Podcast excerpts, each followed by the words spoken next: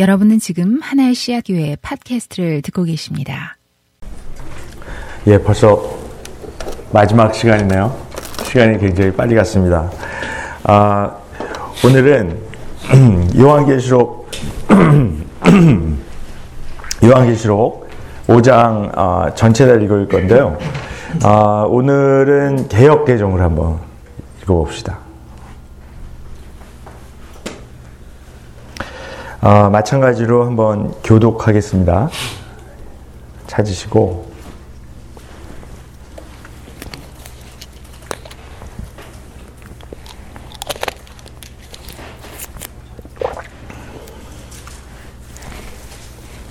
자, 요한계시록 5장 1절부터 14절까지 어, 한 절씩 교독하겠습니다. 제가 먼저 읽습니다.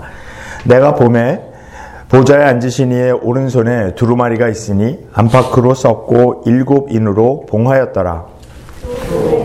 믿는 천사가 그 손으로 외치기를 누가 죄를 풀면 그 인을 떼기에 합당하냐 하니 하늘 위에나 땅 위에나 땅 아래 능히 그 두루마리를 펴거나 보거나 할 자가 없더라.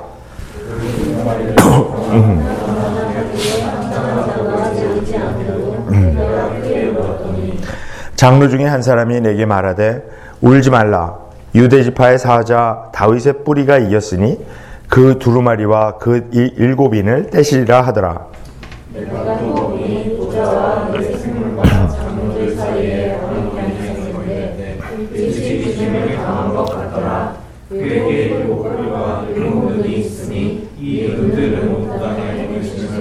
하나님의 일곱 명이라.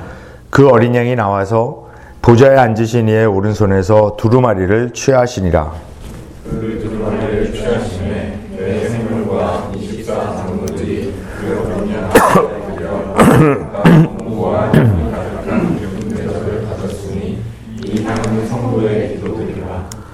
그들이 새 노래를 이르되 불러 이르되 두루마리를 가지시고 그 인봉을 떼시기에 떼기에 합당하시도다.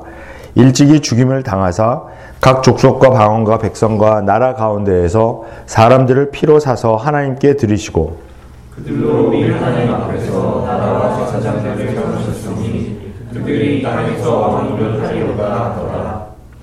내가 또 보고 들음에 보좌와 생물들과 장로들을 둘러선 많은 천사의 음성이 있으니 그 수가 만만이요 천천이라. 큰 음성으로 이르되 죽임을 당하신 어린 양은 영역과 부와 지혜와 힘과 존귀와 영광과 찬송을 받으시기에 합당하도다. 내가 또 들으니 하늘 위에와 땅 위에와 땅 아래와 바다 위에와 또 그 가운데 모든 피조물이 이르되 보좌에 앉으신 이와 어린 양에게 찬송과 존귀와 영광과 권능을 세세토록 돌릴지어다 하니 내 생물이 이르되 아멘 하고 장로들은 엎드려 경배하더라. 네, 어, 개혁 개정으로 읽었는데 어떻게 이해가 잘 저는 한국말이 딸려서 개혁 개정으로 읽으면 잘 이해가 안 되는데 근데 여기 요한계시록 5장은 어, 또 세 번역으로 그동안에 이제 읽어보고 그랬는데, 그, 이 개혁 개정으로 읽을 때, 뭐라 그럴까, 더 생생하게 다가오는 것 같아서 그렇게 한번 어, 읽어봤습니다. 이 요한계시록 5장에는 요한이 본 하늘의 예배가 기록되어 있습니다.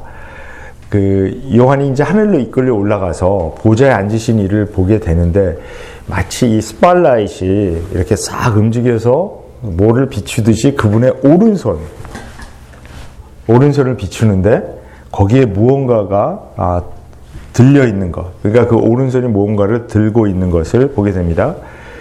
요한이 본 것은 어떤 두루마리였습니다. 그런데 굉장히 여기 특이한 점이 나옵니다. 그 두루마리는 양면에 글이 적혀 있었다. 그리고 일곱 인을 찍어 놓아서 찍어 봉해 놓아서 아무도 펴서 볼 수 있는 사람이 없었다. 이 안팎으로 양면에 이 글이 쓰여져 있다는 것 이거 굉장히 그 당시에 기준으로 보면 이상한 겁니다.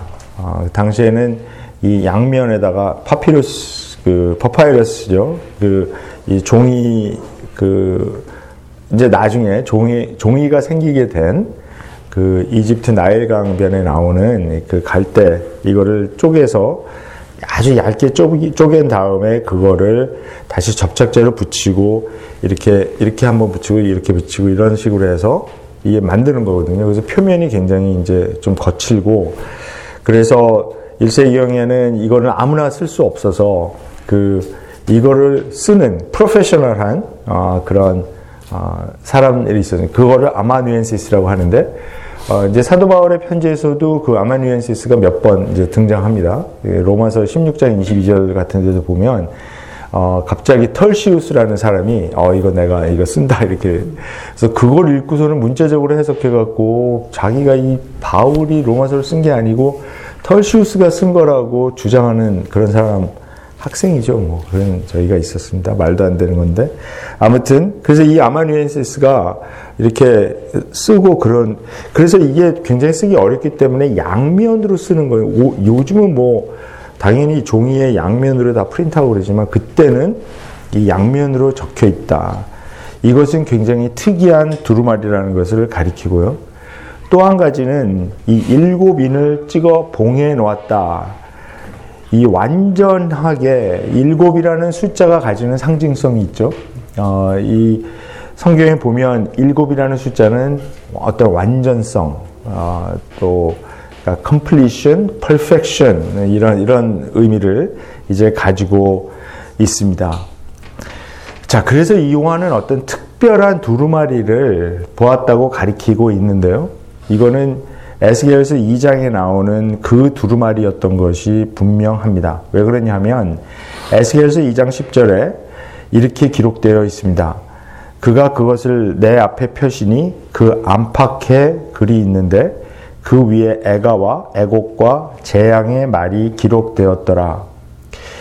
이 에스겔도 종말에 일어날 아, 그러니까 심판 때 일어날 일을 적어 놓은 두루마리 그 스페셜한 두루마리를 본 적이 있습니다. 근데 거기에도 이 양면에 글이 적혀 있었다 이렇게 되어 있으니까 이 요한이 마지막에 본 이 하늘의 보좌 앞에서 본 이 두루마리가 바로 그 두루마리가 아닐까 생각하는 것은 좀 그 정상 정상적인 것이죠.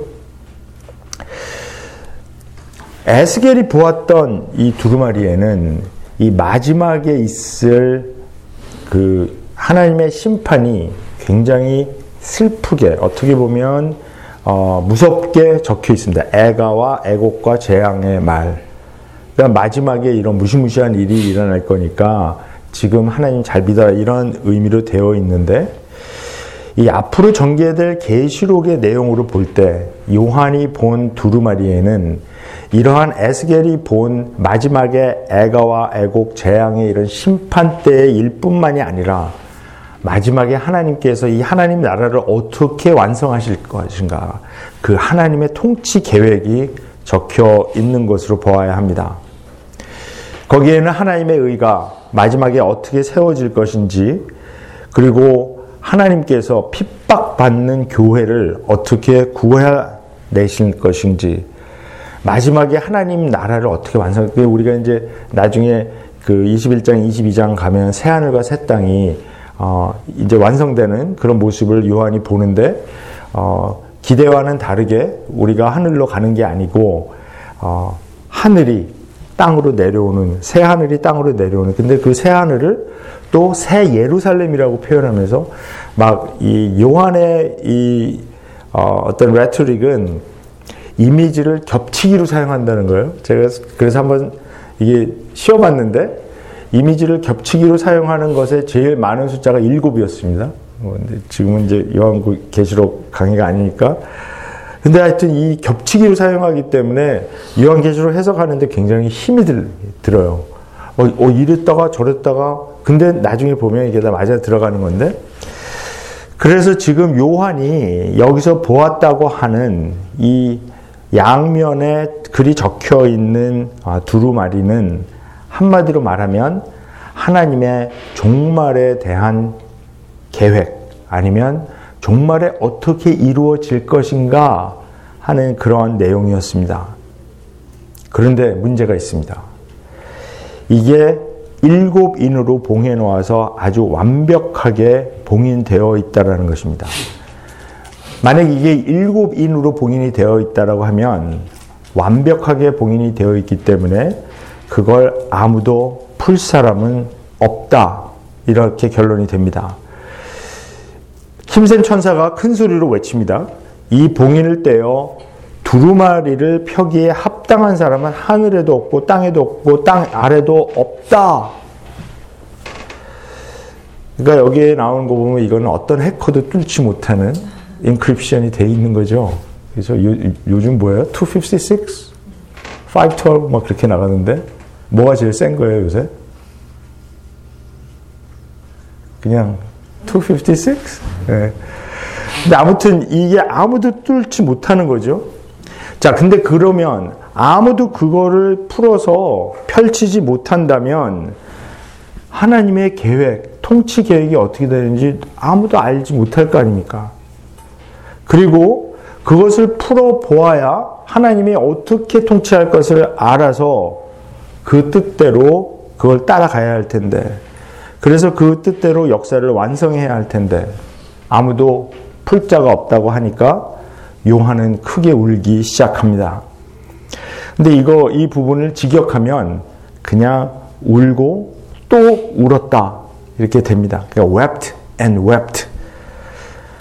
하늘에서는 이루어진 그 뜻이 이 땅에서도 이루어지려면 누군가 하나님의 뜻을 알아서 하나 그 땅에서도 하나님의 뜻이 이루어지도록 해야 하는데 그 뜻을 알 수 있는 사람은 아무도 없는 것인가? 하나님의 계획은 영원히 봉인되어서 그냥 아무도 모르는 채 그냥 심판날이 도착할 것인가? 그런데 한 장로가 요한에게 말합니다. 5절 한번 같이 봅시다. 5절에 뭐라 그럽니까? 울지 말라. 유대 지파의 사자 다윗의 뿌리가 이겼으니 그 두루마리와 그 일곱인을 떼시리라 하더라. 그런데 여기 이제 그 원문에 보면 울지 말라. 아, 이 다음에 아주 중요한 단어 하나를 이제 번역해 놓지 않았습니다. 혹시 아는 분? 아, 장로는 점잖은 사람이죠 여기. 여기. 그러니까 그런 욕은 이제 안 했겠죠. 근데 이 단어를 번역하지 않은 게 사실은 또 이해가 돼요. 왜 그러냐면 이 단어가 요한계시록에서 가장 많이 나오는 동사입니다. 그러니까 너무 많이 나오니까 번역자들이 한 번쯤은 그냥 이렇게 뺀 거죠. 뭘까요? 그러니까 혹시 요한계시록 읽은 기억이 있다면 읽으면서 계속 가장 많이 나왔던 동사가 뭔지 혹시 추측? 보다. 우와! 누가 맞췄어요? 이야! 어떻게 알았어요? 내가 보내. 와, 진짜 맞췄어요. 와, 와, 이, 제가 이거 여러 번 물어봤는데, 맞힌 사람 아무도 없는데. 와, 처음으로 기록을 깨네. 아. 목사님 저서를. 상품으로. 목사님 그냥 주세요. 제가 목사님 드린 거. 아이고. 그래서 사실 보라라가 정말 빠져 있습니다. 헬라어로 하면 이두, 이두. 영어로는 보통 behold 이렇게 번역이 되어 있는데요. 자, 그러면 여기서 질문 하나 더 해야 되겠죠. 요거까지 마치면 이제 완전수로 가는 겁니다. 그러면 두 번째로 많이 사용된 동사는 뭘까요? 근데 이게 첫 번째를 맞췄으니까 이게 맞힐 가능성이 있어요. 왜냐면 감으로 맞히는 거예요. 누가 쉬어보겠어요? 이거? 이 신약학 공부하는 사람 아니면? 감으로. 뭘까요? 보라? 그 다음에? 어? 어, 굉장히 비슷했어요. 근데 아닙니다. 보라. 그런 다음에 요한계시록에서 계속해서 나오는 건데. 그러니까 이게 제가 이제 이거를 어 물어보면서 깨달은 게 뭐냐면 얼마나 우리가 요한계시록에 대해서 오해하고 있나를 깨닫게 돼요. 왜냐하면 두 번째로 많이 사용된 동사는 두려워 말랍니다. 두려워 말라. 보라, 두려워 말라. 이게 계속 반복해서 나오거든요. 보라, 두려. 그러니까 요한계시록은 두려움을 주려고 하는 책이 아니라 두렵지 않게 하는 책이거든요. 위안을 주고 우리들에게 평안을 주는 책이 요한계시록인데 그동안 요한계시록은 자꾸 두려움을 주는 책으로 사용됐단 말이죠. 지금도 어떻게 보면 그렇게 그 사용되는 면이 좀 있습니다. 근데 이거 굉장히 흥미롭지 않아요? 두려워 말라. 보라. 두려워 말라. 이 잘 보아야 두려워하지 않을 수 있다. 이렇게 말씀하는 것이죠. 그런데 이, 이 do, 아, 이게 명령형인데요. 2인칭 명령형인데, 이게 이제 그, 그 infinitive, 그 뭐, 한말로 뭐죠? 부정사라 그러나요? to, 그, 그거 할 때는 이대인이에요. 이대인.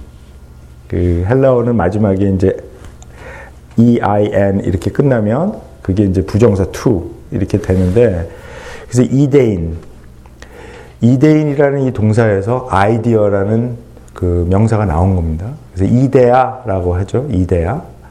그러니까 굉장히 흥미롭게도 옛날에 그 그릭 필라소퍼들이나 그 그릭 띵커들은 보는 거하고 생각하는 거하고 관련이 있다는 것을 안 것 같아요. 사실 그렇잖아요. 보면 생각이 생기잖아요. 그래서 이 무엇을 보는가 또 누구를 보는가가 굉장히 중요하죠. 이걸 잘못 보게 되면 두려움이 생긴다는 겁니다. 자꾸 잘못된 것을 보면 잘못된 생각이 생긴다는 겁니다.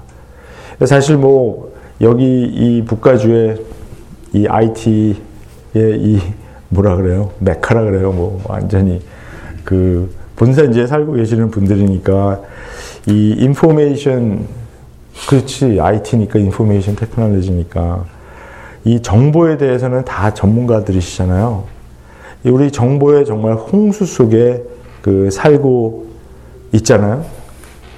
더군다나 이 정보가 그냥 손가락 몇 번 왔다 갔다 하면 다 액세스 할 수 있는 그러한 시대에 우리가 살고 있습니다.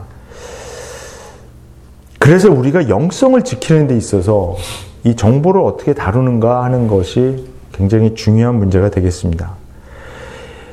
사실 이 세상은 어마어마한 정보를 자꾸 우리한테 보여주려고 하죠. 그러니까 우리가 영성을 얘기를 할 때 항상 기억해야 되는 게 하나님하고 우리만 있다 이렇게 생각하지 말고 하나님하고 우리가 있는데 다른 존재가 또 있다는 거, 그걸 계속 기억해야 되거든요. 사도 바울은 로마서나 그의 아주 그 사상적인 면을 다루는 그 편지에서 이 다른 존재를 뭐라고 표현하냐면 죄라고 표현합니다. 하말티아. 그래서 로마서에 보면 이 하말티아를 한 번도 복수로 사용한 적이 없어요. 항상 단수로 이렇게 앱솔루트하게 사용하거든요. 어떤 존재처럼, 어떤 능력, 파워처럼. 그리고 나서 에베소서 같은 데 보면 바울이 이러한 그 다른 존재, 그 새 공중의 권세를 잡은 어떤 어둠의 영, Prince of Darkness, 뭐 이런 식으로. 그러니까 Principalities and Powers 이렇게 표현하기도 하고 굉장히 여러 그 이 표현을 하는데 예, 이것도 한 챕터 있습니다. 저 책에. 어, 계속 마케팅을 하는데 잘 안 되고 있어요. 그래서 어떤 다른 존재가 있다는 거. 그래서 하나님이 보여주고자 하는 이미지 외에 다른 존재도 자꾸 우리에게 보여준다는 그걸 기억을 해야 돼요. 그러니까 이거 이, 이 시스템에서 우리와 하나님과의 관계에서 나와 하나님과의 관계만 잘 지키면 내가 영적으로 성장하고 영성을 지킬 수 있다고 생각하는 건 굉장히 오해입니다. 근데 다른 존재를 얘기하기 시작하면 사람들이 어떻게 느끼냐면, 어, 약간 미신 같다. 무슨 뭐 전설의 고향 얘기하나? 뭐 이렇게 생각하잖아요. 근데 실제로 성경에서 보면 이 다른 존재에 대해서 상당히 많이 나와 있고, 어, 이 다른 존재가 굉장히 인텔리전트 하다는 것. 그리고 이 다른 존재가 그러니까 사도 바울이 고린도후서에 보면 이 다른 존재가 광명의 빛 그 천사로 가장하기도 한다 그러거든요. 그러니까 굉장히 아름답게 보일 수도 있고 굉장히 intelligent하고 아주 교묘하죠. 그래서 Screwtape Letters 그 C.S. 루이스가 쓴 거 보면 정말 insight가 너무너무 많은데 이 사람들로 하여금 맨 처음에 step은 이 자기들의 그 사탄의 존재를 사람들에게 막 보여줘서 사람들을 두렵게 이제 만드는 게 굉장히 좋은 수법이다 이런 다음에 그 다음에 어, 사람들이 좀 똑똑해져서 더 이상 무서워하지 않게 된다. 그러면 더 가장 좋은 방법은 뭡니까? 우리의 존재를 잊어버리게 해라. 그러니까 그 엉클이 그 조카한테 그렇게 어드바이스 하는 거죠. 그래서 사람들로 하여금 어, 이 세상에 뭐 사탄, 악, 뭐, 뭐 죄, 이런 거는 별로 이렇게 존재하지 않는 것처럼 그, 그 임재를 깨닫지 못하게 그렇게 해서 살게 하면 자기들이 활동하기 훨씬 좋다. 이렇게 얘기를 하는 겁니다.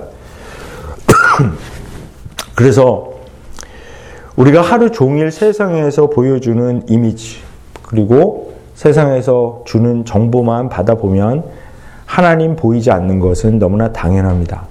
그렇게 되면 볼 수 없으니까 두려워하게 됩니다. 근데 이 계시록의 주제를 계시록의 주제가 뭘까? 이렇게 생각을 해 보면 이 많은 해석자들이 이렇게 결론을 내립니다. 보이는 게 다가 아니다. 보이는 게 다가 아니다. 그러니까 영어로 표현하면 things are not what they seem. 그러니까 이게 지금 땅에서 어떤 땅의 관점으로 육신적인 눈으로 아무리 보려고 해도 보이지 않는 영적인 현실이 있다는 겁니다. 그래서 요한계시록에서 계속 시도하는 것은 뭐냐면 이 요한을 하늘로 끌어올립니다. 그래서 지금 땅에서 일어나는 일 때문에 너무나 요한이 지금 힘든 가운데 있습니다. 그 반모섬에 유배가 있고 그리스도인들은 막 핍박받아서 막 피 흘리면서 죽어가고 있고 앞이 안 보이고 그런 상황입니다. 그랬을 때 요한도 체포돼서 이 반모섬이라는 이 외딴 섬에 뭐 지금 가봐도 별 볼 일 없는 섬이에요 정말.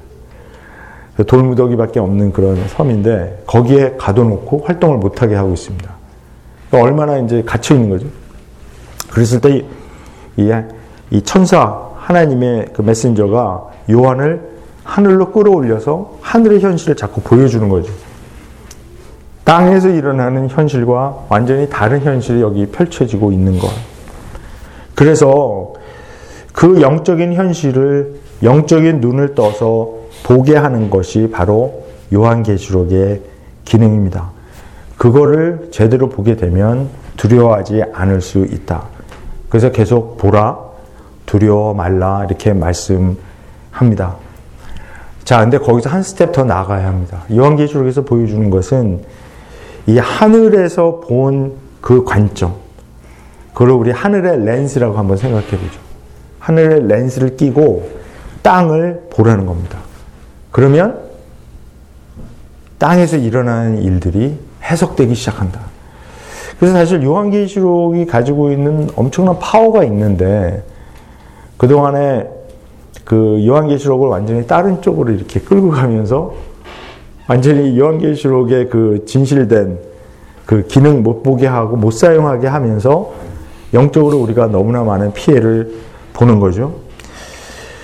요한이 이 하늘의 예배를 실황 중계하면서 우리에게 계속 주려고 하는 메시지는 하늘의 렌스를 끼고 땅을 보라.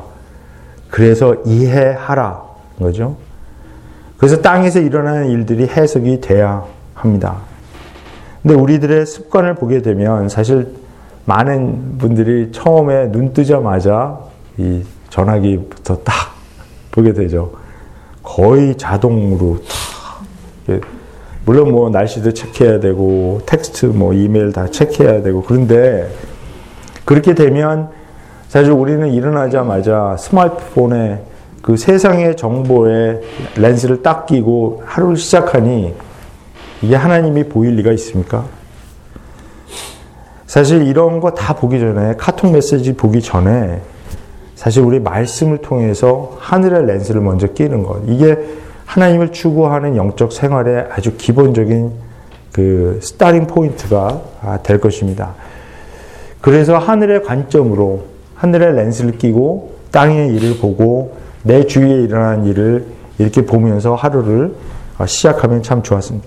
자, 근데 보라. 그래서 두려워 말라. 이렇게 했는데 울지 말라. 그랬는데요.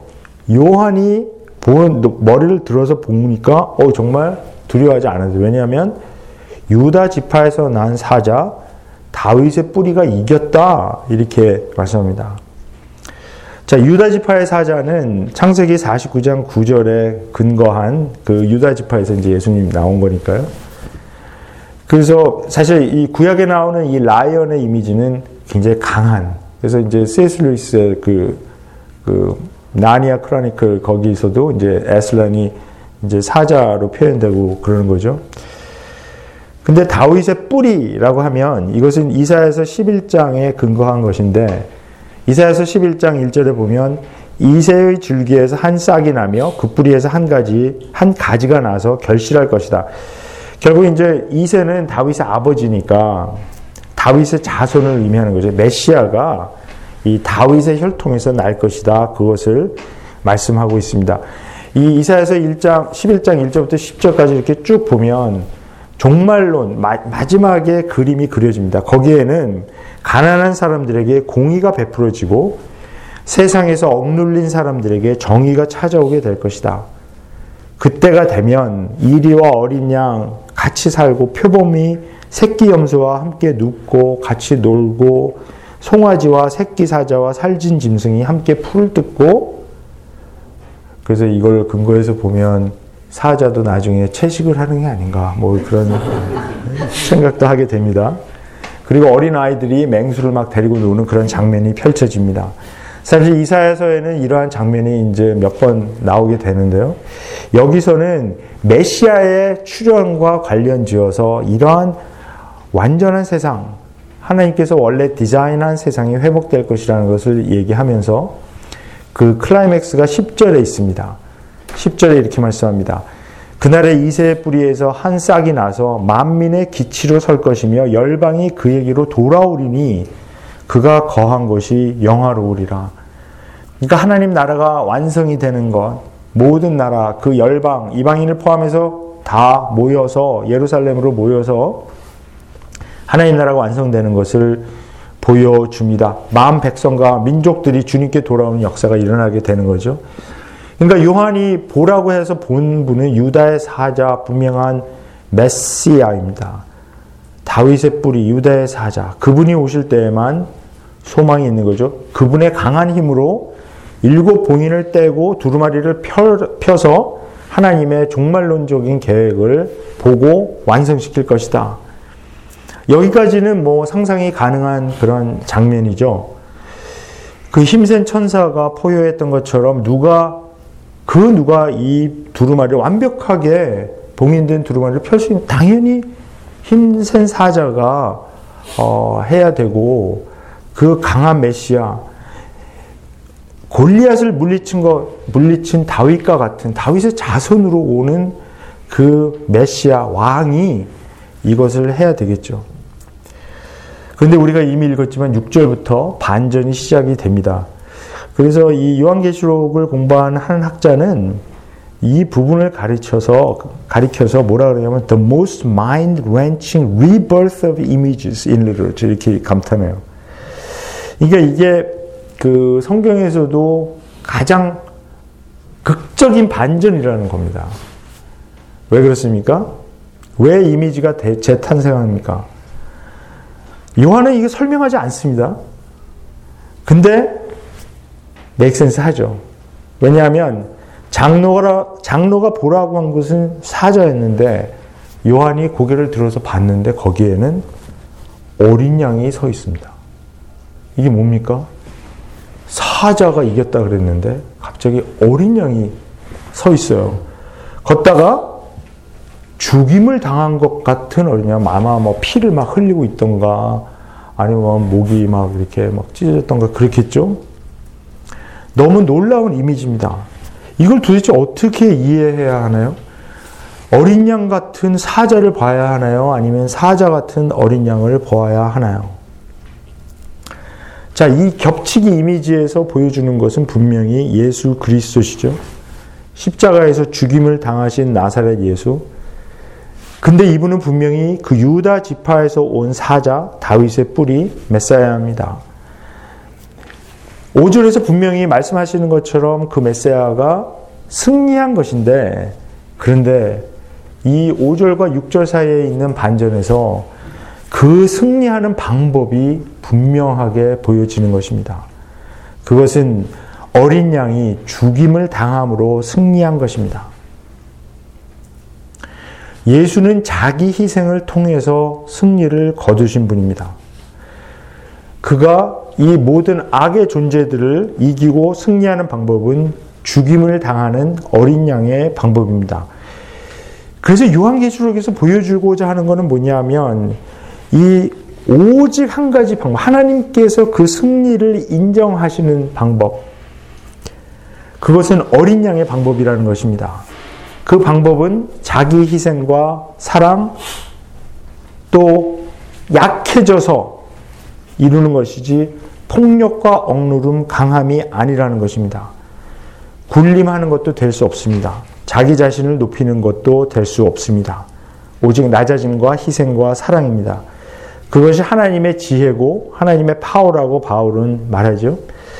그래서 고린도전서 1장에 보면 십자가에 달리신 그리스도만이 하나님의 능력이요 지혜라고 선언합니다. 오직 죽임을 당한 어린 양의 방법으로만 하나님의 나라가 완성되고 하나님의 다스림이 이 땅에 오게 됩니다. 그래서 우리는 그 과정 속에 지금 있는 건데요. 이 7절에 보면 드디어 그 어린 양이 두루마리를 받아 들었습니다. 이 어린 양은 이제 하나님으로부터 권위와 주권을 받아서 이 하나님 나라를 완성하게 될 것입니다. 오직 예수만이 하나님의 계획과 온 우주의 목적을 완성시킬 수 있는 분입니다. 그 두루마리에 적혀 있는 대로 그 계획과 목적을 달성할 것입니다. 이 하늘의 예배에 우리가 같이 참여하면서 우리가 깨닫는 것은 오직 어린 양의 방법만이 우리의 삶을 풍성히 할 수 있는 방법이라는 것입니다. 유다 지파의 사자가 분명히 승리합니다. 이 사자로서 승리하는 밀림의 왕자죠. 당할 자가 없는 이 다른 동물들을 다 잡아먹으면서 다 물리치고 다 제압하고 하나님의 승리를 얻을 것인가? 이 반전이 보여주는 것은 이 사자는 결국 어린 양의 방법으로 이긴다는 겁니다. 근데 여기서 지금 묘사하는 걸 보면 이 어린 양에게는 일곱 눈과 일곱 뿔이 있다고 했습니다. 그 얘기는 이 어린 양은 어리석지도 않고 지혜가 없는 것도 아닙니다. 왜 그러냐? 왜 그러냐? 왜 그렇습니까? 일곱 눈은 일곱 지혜. 이 눈은 지혜를 그 상징하는 거거든요. 그러니까 지혜가 완벽한 분이다. 그리고 또 일곱 뿔은 파워, 완전한 파워를 상징하는 것입니다. 그래서 예수 그리스도를 통해서 밝혀진 그 비밀, 그것은 온 우주에서 가장 강력한 파워는 그의 희생적인 사랑에서 드러나는 약함이었습니다. 그 어린 양이 약함으로 하나님 나라를 완성하게 될 것입니다. 사실 이것은 저희들에게 굉장히 중요한 점인데요. 어, 특별히 성경을 어떻게 해석해야 할지를 어, 보여줍니다. 그래서 우리가 이제부터 구약에서 사자가 나오면 어린 양을 읽습니다. 구약에서 하나님이 명령하는 것이 너무나 황당해서 모두가 다 그냥 가나안 땅에 들어가서 다 쓸어버리고 다 죽이고 씨를 말려라 이런 것을 읽을 때 우리가 신약에 나오는 나중에 예수 그리스도께서 이 사자의 모습이 아닌 양의 모습으로 어린 양의 모습으로 이것을 이루실 것을 이해하게 됩니다. 시편에서 원수를 싹, 쓸, 싹 쓸어 달라고 이런 그 저주의 시죠. 인프레케이터리 그 싸움인데 이런 저주의 저 기도를 드릴 때 하나님이 이걸 어떻게 이루실지 우리가 알게 됩니다. 하나님의 방법은 사자의 방법이 아닌 어린 양의 방법이고 세상의 힘의 방법이 아닌 십자가의 약함의 방법이라는 것을 우리가 알게 됩니다. 하나님의 약함은 세상의 강함을 부끄럽게 했습니다. 하나님의 약함은 세상의 강함을 이깁니다. 남을 정복하고 상처를 입히고 제압해서 그들 위에 군림하는 사자의 방법 대신 진정한 메시아는 사람들의 상처를 자기가 끌어안고 희생당하는 어린 양의 방법을 택했습니다. 이것이 역사의 비밀이고요. 이것이 그 두루마리에 담긴 아주 핵심적인 내용이라고 저는 믿습니다. 물론 이거는 사람들이 세상에서 사람들이 잘 이해하고 싶, 이해하지 않고 이해하기도 싫고 받아들이지도 않으려고 하는 거죠. 그러니까 니체 같은 사람이 그러니까 한마디로 이거 말도 안 되는 이 비겁한 자들의 종교라고 기독교를 갖다 버려라. 그렇죠? 그렇게 얘기한 거 아닙니까? 이 약자들의 종교. 자기는 이해할 수 없다. 그래서 슈퍼맨을 만들어서 짜라스추스라. 이 슈퍼맨이 나와서 이 강함으로 이게 세상에 돌아가는 원리. 자기가 이 쫙 그 역사를 훑어보니까 이, 이, 이 강함이 승리하는 게 너무 뻔한 건데 이 성경에서 기독교에서 말하는 거는 이게 말도 안 되는 거를 하면서 사람들을 미혹하고 있다. 그래서 그런 식으로 나가는 거죠. 그러나 우리가 믿는 이 복음은 바로 어린 양의 복음입니다. 무자비하게 적을 무너뜨리고 짓밟는 사자 대신 어린 양 예수 그리스도는 사람들의 상처를 자기에게로 돌리고 희생당함으로 그들을 치유하고 구원했습니다. 자, 이제 8절을 봅니다. 이렇게 두루마리를 받아들여서 어, 린 양이 이루어질 것을 알게 됐을 때 극적인 예배가 이제 계속이 되는 거죠. 찬양으로 막 되는데요. 기도와 찬양으로 예배가 계속됩니다. 첫 번째 기도입니다. 근데 이 기도가 굉장히 특별합니다. 하나님의 창조를 대표하는 네 생물과 24장로가 향이 가득히 담긴 금 대접을 가지고 나와서 어린 양 앞에 엎드렸습니다. 그 금 대접에는 성도들의 기도가 가득 담겨 있습니다. 그래서 이 하나님 나라를 이루는 데 있어서 어린 양과 같이 일하는 그 메시아와 같이 일하는 그리스도인들이 올려 이 땅에서 올려드리는 그 기도가 하나님의 보좌 앞에 드려짐으로 해서 이그 하나님이 계속해서 이 하나님 나라를 이루시는 그 역사를 하게 되는 어떤 시퀀스를 보여주고 있는 거죠. 그러니까 기도가 꼭 필요하다. 이걸 보여주고 있는 거고요. 하늘의 현실에서 하늘의 예배 현장에서 요한은 그걸 분명히 본 겁니다. 그리고 두 번째는 찬양입니다. 그들은 악기를 켜며 새 노래를 불렀는데요. 이 구절에 이 새 노래의 내용이 어, 적혀 있습니다. 이 네 생물과 24장로는 어린 양을 먼저 주님 큐리어스로 부르고요. 그가 두루마리에 봉인을 뗄 자격이 있다. 합당하다, 합당하시도다. 이렇게 노래를 하는데요. 여기 또 굉장히 어, 결정적인 단어가 하나 번역이 안 됐어요. 그러니까 이게 어떻게 되어 있냐면 두루마리를 가지시고 그 인봉을 떼기에 합당하시도다. 왜냐하면 그러면서 이 이유를 세 가지를 대는 거예요. 근데 사실 이 왜냐하면 또 굉장히 많이 나오거든요. 성경에. 이게 헬라어로는 가르인데 이 가르가 굉장히 많이 나와요. 그 특히 이거 많이 쓰는 분이 바로 바울입니다. 맨날 가르 가르 가르. 그러니까 몇 개는 빼죠. 그래서 왜냐하면 왜냐하면 왜냐하면 이게 체인 이 아규멘트로 되어 있기 때문에 굉장히 논리를 계속 제공하는 거거든요. 자, 근데 그러면 그 세 가지가 뭐냐? 그러니까 합당하신 그, 그 그 이유가 뭐냐? 첫 번째는 그가 모든 민족 가운데서 사람들을 사서 하나님께 드렸기 때문이다. 이렇게 노래합니다. 여기서 샀다라고 하는 것은 노예 제도에서 값을 치르고 노예를 사서 새 주인에게 속하게 만드는 것, 그걸 묘사하는 동사죠. 그런데 놀랍게도 그는 모든 족속과 방언과 백성과 나라 가운데에서 사셨다. 이거는 모든 민족, 모든 족속, 모든 방언, 모든 백성 나라 가운데 이게 멀타에트닉 교회를 얘기를 하는 겁니다. 이 가운데에서 예수 믿는 사람들, 어린 양이 피로 피값을 치르고 산 그 그리스도인들을 사셔서 하나님의 백성을 사셨다. 그러니까 차별 없는 어린 양의 사랑과 원칙을 보여주기도 하지만 또한 이 하나님의 선교가 마지막에 어떻게 이루어질 것이라는 것을 보여주기도 합니다. 모든 족속, 모든 민족, 백성, 나라 가운데서 사시게 됩니다. 그런데 학자들은 이 묘사가 이 로마 제국에서 자기들이 정복한 사람들을 자랑스럽게 내세울 때 사용했던 표현인 것을 발견하게 되었습니다. 그러니까 무슨 얘기냐면 이 모든 족속과 방언과 백성과 나라라는 이 표현은 로마 제국이 남겨놓은 문헌 안에 상당히 자주 나오는 특히 어떤 때 나오냐 하면 자기들이 어디를 정복했고 어느 방언을 정복해서 접수했고 어느 민족 어느 나라 어느 땅을 정복 이거를 이게 이 굉장히 기록을 하고 자랑을 했거든요.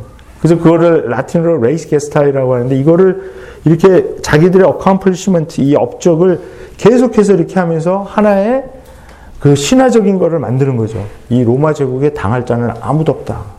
이 세상 민족 그 누구도 우리에게 당할 자들이 없다. 우리는 세계 방방곡곡에 어떤 족속이든 방언이든 백성이든 나라든 다 우리가 이기고 정복했다. 그런데 요한은 여기서 이 어린 양 예수가 그들을 정복한 것이 아니라 그들을 구했다라고 바로 그들의 언어를 사용해서 여기서 말하고 있습니다. 그리고 여기 이제 합당하도다라고 하는 말도요, 악시오스라는 말이에요, 악시오스. 이 악시오스라는 말이 뭐냐면 어떤 황제가 그 세넷, 그 상원, 그런데 이제 입장을 하게 되잖아요, 방문해서. 그랬을 때이 이 상원 의원들하고 그 거기서 일하는 뭐 그 사람들이 쫙 양 양쪽에 이렇게 서갖고요. 막 꽃, 막 이런 것 막 던지면서 뭐라고 외치는 거냐면 악시우스, 악, 악시우스. 합당하다, 합당하다. 당신이 엠퍼러가 된 거 합당하다. 이럴 때 쓰는 말인데 이 요한계시록에서도 계속해서 이 합당하다 악시우스가 쓰이고 있거든요. 이거는 분명히 그 임페리얼한 그 그 개념을 가지고 계속 반대로 쓰는 엔타 인페리얼리즘을 여기서 보여주는 것입니다. 자, 두 번째로 그가 우리를 사서 하나님께 드리며 하나님 앞에서 나라와 제사장이 되게 하셨다. 여기 나라라고 번역된 말이 바로 하나님의 나라 할 때 그 나라 똑같은 말입니다. 바실레이아. 하나님의 다스림. 그러니까 우리를 나라로 만들었다. 이상하잖아요. 우리 어떻게 우리를 그냥 한, 어떤 개인이 나라가 됩니까 또? 이거는 뭐냐면 하나님께서 우리를 통해서 하나님의 나라 그 다스림 바슬레야를 오게 하는데 근데 그 방법이 뭡니까? 제사장.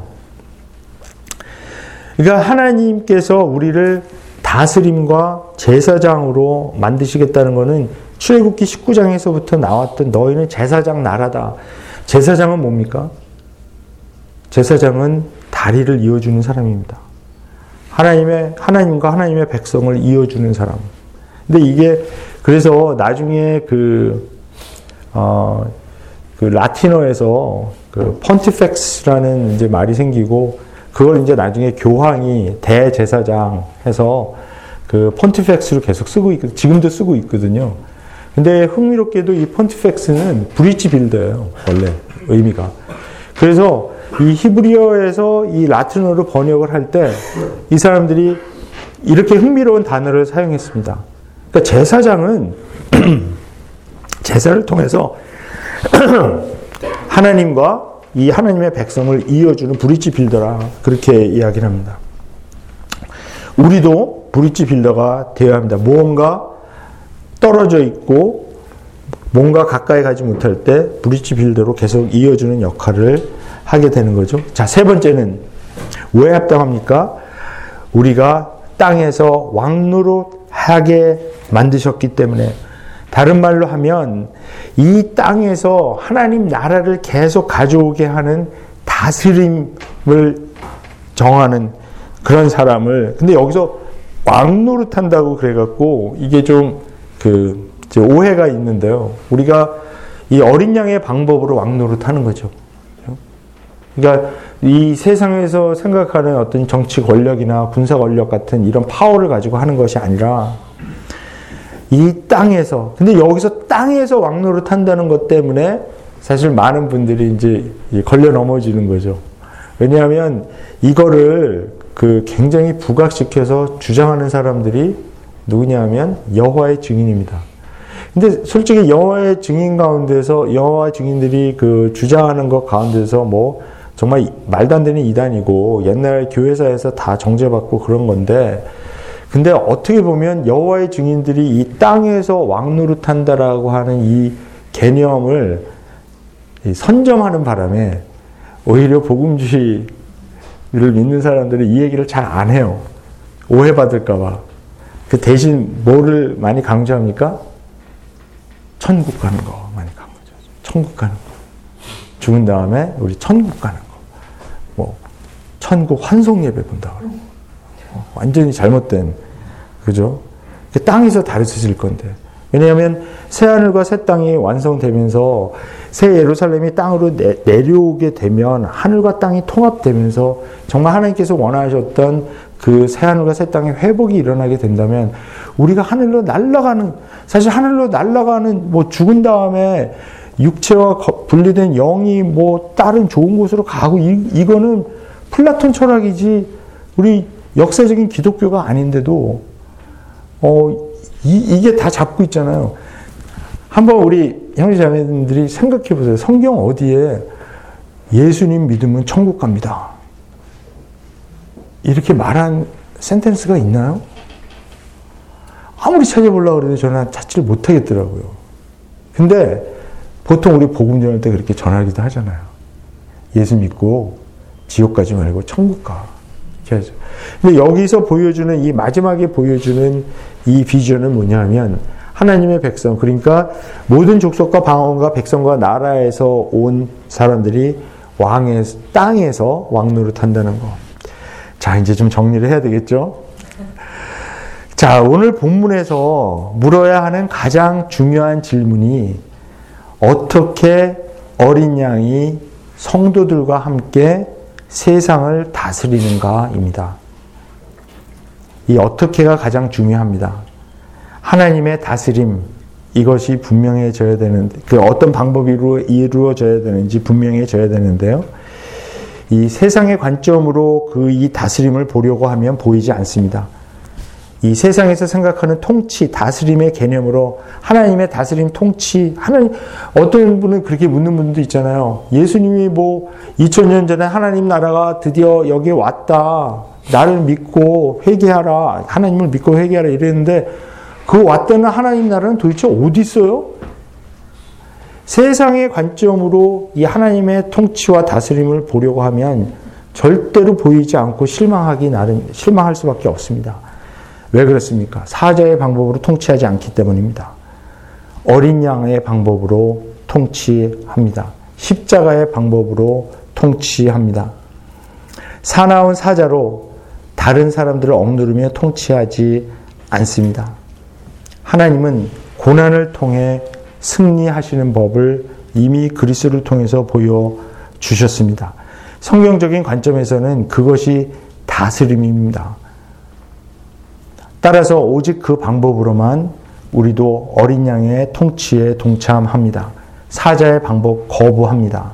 십자가는 우리가 구원받는 패턴을 보여주는 것이고요. 또 십자가의 도라고 하면 그 십자가에서 드러난 하나의 원리를 계속 보여주는 것이죠. 그게 바로 통치의 원리입니다. 약함의 원리고 우리의 구원받는 방법이기도 하고 하나님의 나라와 제사장으로 살아가는 원리를 제시합니다. 그 2차 세계 대전 때 히틀러가 이제 독일을 장악하게 되면서요. 이 히틀러가 아주 공을 들여서 그 장악했던 사람들이 종교 지도자, 교회 지도자 어, 드렸습니다. 그래서 이 교회 지도자들을 자기의 하수인으로 만들어 버리면 이 자기가 독일에서 이런 독재자로서 통치하는 게 어, 가장 또그 히틀러가 가지고 있었던 그 프라젝이 있죠. 자기가 그렇게 미워하는 이 유대인들을 잡아 죽이는 데 있어서 이 독일 교회 지도자들의 도움, 그들의 협조가 정말 피, 필요했습니다. 그래서 이들을 하나하나 협박하고 이러면서 자, 자기 하수인으로 한마디로 말하면 개같이 만들었죠. 그 너무나 아픈 역사가 있는 건데 그 대부분의 종교 지도자들은 무릎을 꿇었지만 칼 발트나 바네퍼 같은 분은 이들의 항거했습니다. 지금도 그 부포탈이라는 곳에 가면 이분들이 모여서 그 바멘 데클레레이션을 이걸 모여서 비밀리에 모여서 이렇게 작성한 그 기념비가 그 조그맣게나마 이렇게 서 있거든요. 그래서 이 바멘 그 선언은 정말 우리가 어 좀 잘 보고 공부하고 그러면 참 좋겠어요. 제가 거기서 일부분만 한번 읽어보겠습니다. 성경이 우리에게 증언하고 있듯이 예수 그리스도는 하나님의 유일한 말씀입니다. 우리는 하나님의 말씀을 살든지 죽든지 믿고 순종해야 합니다. 우리는 거짓 교리를 거부합니다. 거짓 교리는 우리 삶의 일부만 예수 그리스도에게 속해 있고 다른 부분들은 다른 주권들에 속해 있는 것처럼 주장합니다. 예수를 통하지 않고 의롭게 될 수 있고 거룩하게 될 수 있는 부분들이 우리 삶에 있는 것처럼 주장합니다. 우리는 그 교리를 거부합니다. 제가 여기서 이제 교리라고 번역을 했는데 이게 그 이제 독일어나 영어에서는 그냥 닥트린이에요. 닥, 닥트린. 닥트린. 어, 독일에서는 이제 더그만데 근데 여기서 말하는 이 false doctrine 이거는 뭐냐면 히틀러가 푸시하고 있는 거거든요. 그러니까 뭐냐면 너희들은 종교 지도자니까 종교적인 일만 해라. 그 나머지 정치, 경제, 사회, 뭐, 삶, 이거 나한테 맡겨라. 그리고 너희들 내 말만 잘 들으면 너희들이 교회에서 하고, 교회 건물, 교회 재산, 교회에서 하는 활동 모두 다 보장해 줄게. 그러니까 내가 하는 일에 대해서 협조하고 그냥 가만히 있어. 이걸 지금 바르트나 그 바네퍼는 거부한다는 겁니다. 마치 우리 영혼은 그냥 십자가를 통해서 구원받고 좋은 데 가는 거지만 정치적이고 사회적이고 경제적인 이런 삶의 주인은 따로 존재하는 것처럼 주장하는 것입니다. 우리도 이런 잘못된 닥트린 거부합니다. 십자가는 우리의 영혼 구원의 방편만이 아니라 우리가 어떻게 살아가야 할지 그 패러다임을 보여주는 것이기 때문입니다.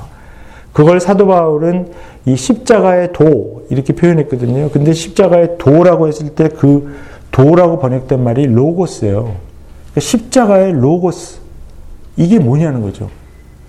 고린도 교인들은 이 십자가의 로고스를 까먹었어요. 그걸 무시해 버렸어요. 십자가는 그냥 자기네 영혼 구원의 방편으로는 좋다. 예수의 흘린 피로 내 죄 씻겨 나가서 나 구원받는다. 그리고 죽은 다음에 좋은 데 간다. 그러나 십자가의 로고스, 그 원리, 십자가에서 하시는 그 말씀, 이거는 지금 땅에서 어떻게 살아나가야 한다 라고 하는 그 원리 패러다임을 보여주는 건데, 그거는 애써 보일라 그러는 것, 보려 그러지 않죠. 어떻게 보면 우리 한국 교회가 지금 신학적으로 빠져 있는 이 모순이 바로 그거라고 생각을 합니다. 어디 가나 사실 뭐 열심히 기도하고 주여 주여 주여 삼창 막 부르고 뜨겁게 기도하고 찬양 막, 막 방방 뛰면서 하고 그러는 사람들은 한국 교회 아직도 있습니다. 그게 나쁘다는 게 아니고요. 그거는 딱 거기에 갇혀져 있어. 가, 가, 갇혀져 있죠. 그것만 하는 거죠. 그러나 자꾸 뭐라 그럽니까? 거기에서 나와서 세상으로 나오면 너무너무나 무기력한 교인들이 되는 거죠. 무기력한 교인. 그래서 오늘의 본문에서 보여주고 있는 것은 어린 양의 방법으로 왕노릇하기 위해 그의 도, 고난에 동참할 것을 우리에게 도전합니다. 그래서 어린 양이 원래 사자로 오셨지만 그러나 어린 양의 약함으로 하나님의 뜻을 이룬 것처럼 우리도 만약에 그 도전을 받아들인다면 어린 양을 따라가며 그리스도를 따라 약자의 편에 서게 되고 세상에서 주는 명예와 힘과 부를 위해 사는 삶을 거부합니다. 세상에서는 위로, 위로만 가라고 그게 성공이라고 가르칠 때 우리는 아래로, 아래로 가는 삶을 추구하게 됩니다. 예수 그리스도의 삶을 통해서 우리는 그게 어떻게 가능한지 이미 배웠습니다. 우리를 미워하고 저주하는 이들도 오히려 축복합니다. 우리를 적대시하는 이들을 위해서 기도합니다. 예수께서 그렇게 하는 것이 하나님 나라가 오게 하는 방법이라고 가르치시고 그것을 보여주셨습니다. 그 방법을 통해서 온 민족이 복을 받으리라고 하는 하나님의 약속이 실현됩니다. 예수를 따르는 사람들은 하나님께서 원하시는 새로운 공동체를 형성해서 증언, 봉사, 치유, 소망을 통해서 약자들을 섬기는 사람들입니다. 그게 우리가 이 땅에서 다스리는 방법입니다. 세상의 세력은 예수를 죽여서 승리한 것처럼 보였지만 하나님은 그 예수를 다시 살리셔서 예수의 방법이 맞고 하나님의 뜻인 것을 확인해 주셨습니다. 그게 바로 부활의 의미죠. 예수께 속한 성도들은 그래서 죽음의 세력에 맞서서 싸울 수 있습니다. 용기 잃지 않습니다. 자, 이제 정말 끝내야 되겠습니다. 그죠? 11절부터 클라이맥스죠. 이 요한은 이제 내용은 다 다뤘어요. 요한은 보좌와 생물들과 장로들을 둘러선 많은 천사들이 부르는 노래를 듣게 됩니다. 그들이 큰 소리로 찬양합니다.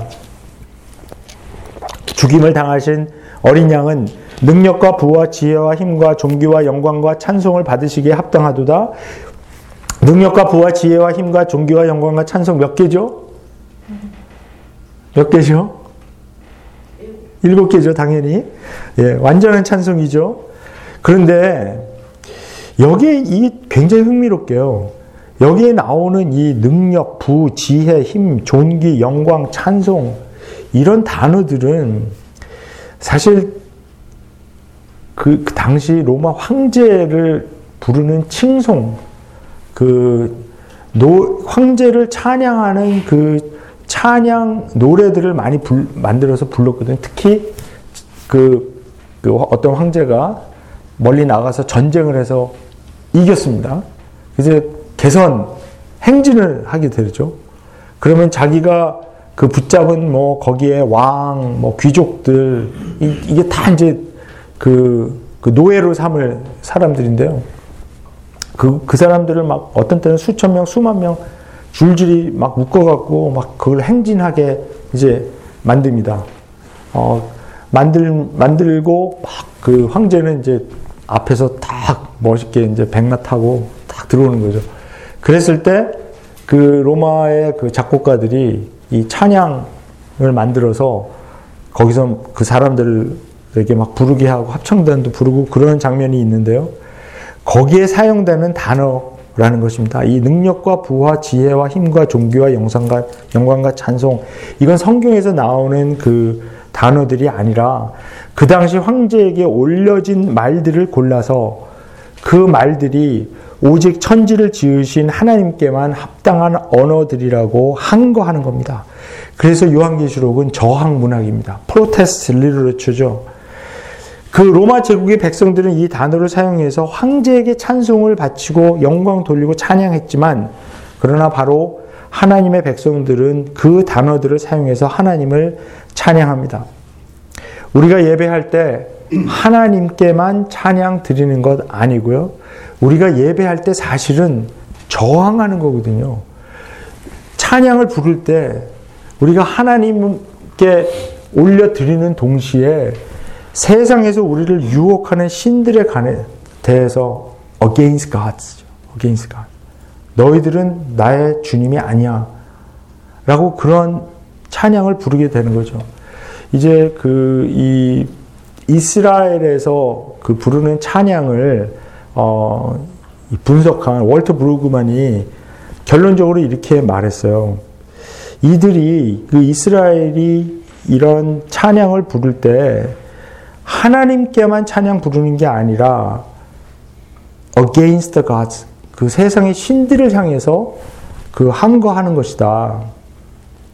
그래서 이것을 적용해 보면 우리 교회가 찬양을 부를 때 하나님께만 찬양 올려드리는 것이 아니라 세상의 신들에 대해서 우리가 프로테스트 하는 겁니다. 너희들이 자꾸 우리를 속이고 유혹하려고 해. 우리는 절대 따라가지 않을 거야. 너희는 나의 신이 아니야. 라고 선포하는 것입니다. 그 찬양에 이제 하나님의 피조물 모두가 다 조인하게 됩니다. 아멘과 경배가 이어지고요. 우리도 어린 양과 보좌에 앉으신 분을 찬양합니다. 우리의 찬양과 예배는 우리가 어린 양의 방법대로 살아가겠다는 다짐입니다. 올바른 예배가 드려질 때 우리가 세상에 대해 가질 수 있는 두려움과 욕망 다 버리고 오직 하나님 나라에 대한 소망을 확인하고 다짐하게 됩니다. 세상에서 보여주는 이미지와 세상의 소리를 듣지 않고 오직 보좌에 앉으신 분과 어린 양에게 우리의 초점을 맞춥니다.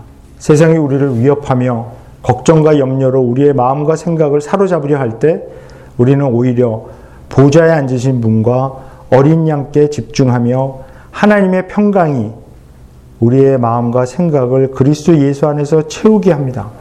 세상이 우리의 욕망을 자극하여 탐욕과 인색함으로 우리를 망가뜨리려고 할 때 우리는 보좌에 앉으신 분과 어린 양께 집중합니다.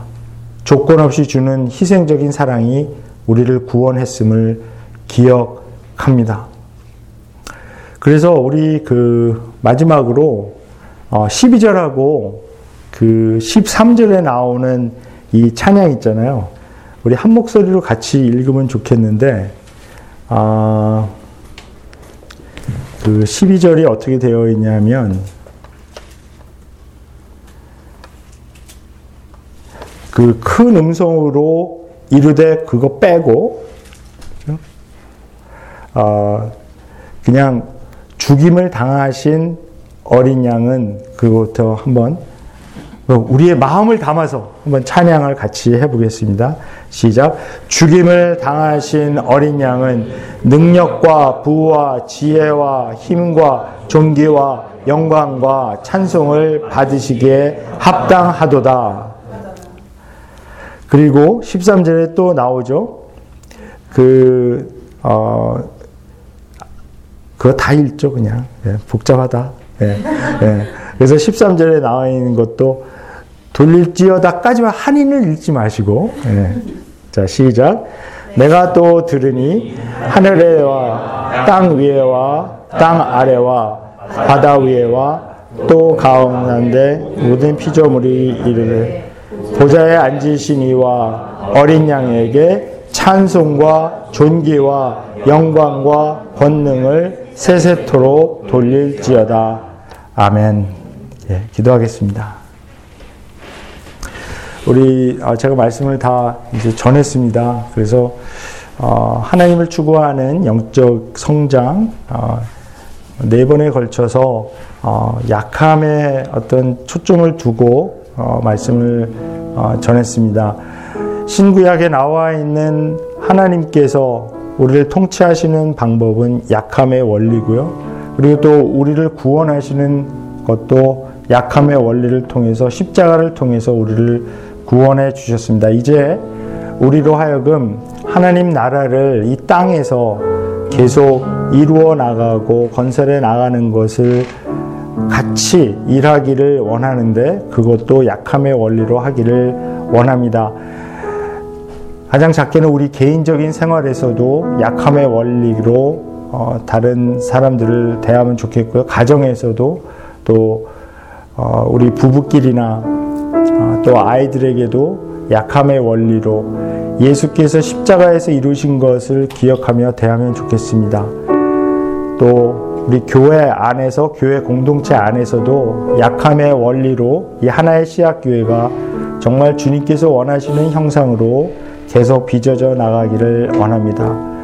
그러나 거기에 멈추지 않고 우리가 세상에 나가서 하나님의 복음을 이 약함의 원리로 계속 퍼뜨리면 좋겠습니다. 전파하면 좋겠습니다. 섬기면 좋겠습니다. 우리 증언과 봉사와 치유와 섬김으로 세상에 나가 세상을 섬기고 그래서 그들이 하나님의 사랑을 깨닫는다면 또 예수 그리스도의 복음을 이해하고 돌아오는 그런 역사도 이루어질 줄로 믿습니다. 이 약함의 원리가 우리의 삶과 우리의 가정과 우리의 교회와 우리 직장 학교 모든 곳에서 우리가 이룰 수 있도록 그렇게 한번 기도하면 좋겠습니다. 같이 기도하겠습니다.